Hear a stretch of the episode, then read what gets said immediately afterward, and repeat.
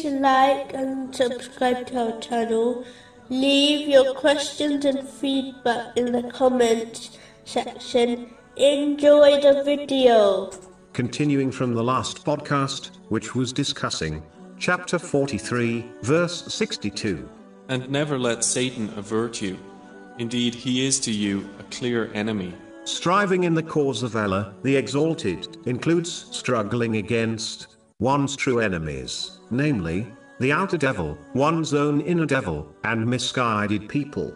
They will never stop fighting against them until they turn them away from the obedience of Allah, the Exalted. Therefore, a Muslim must never let their guard down and strive against them by gaining and acting on the teachings of Islam and avoid the places, things, and people who invite others towards the disobedience of Allah, the Exalted, and encourage their dependents to do the same. One cannot accompany moral people and expect to remain firmly guided on the teachings of Islam as one will adopt the characteristics of their companions, which has been confirmed in a narration found in Sunan Abu Dawood number 4833. In fact, the one who fails to obey Allah, the Exalted, and instead obeys these enemies, without sincerely repenting, will face distress through the worldly things they obtain, and face a severe punishment on a great day.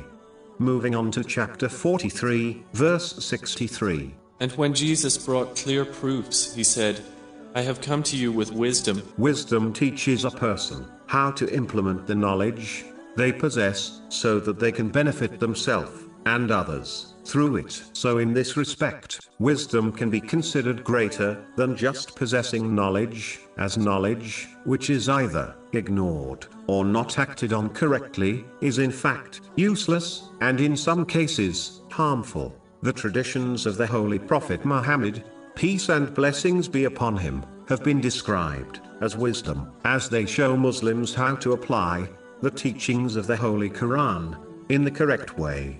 Therefore, if a Muslims desire true wisdom, which benefits them in both worldly and religious matters, they must learn and act on both the Holy Quran and the traditions of the Holy Prophet Muhammad.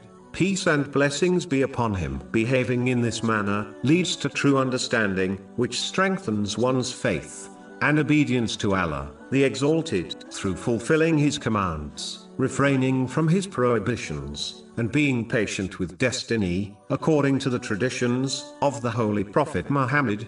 Peace and blessings be upon him. And understanding is therefore far superior to just memorizing.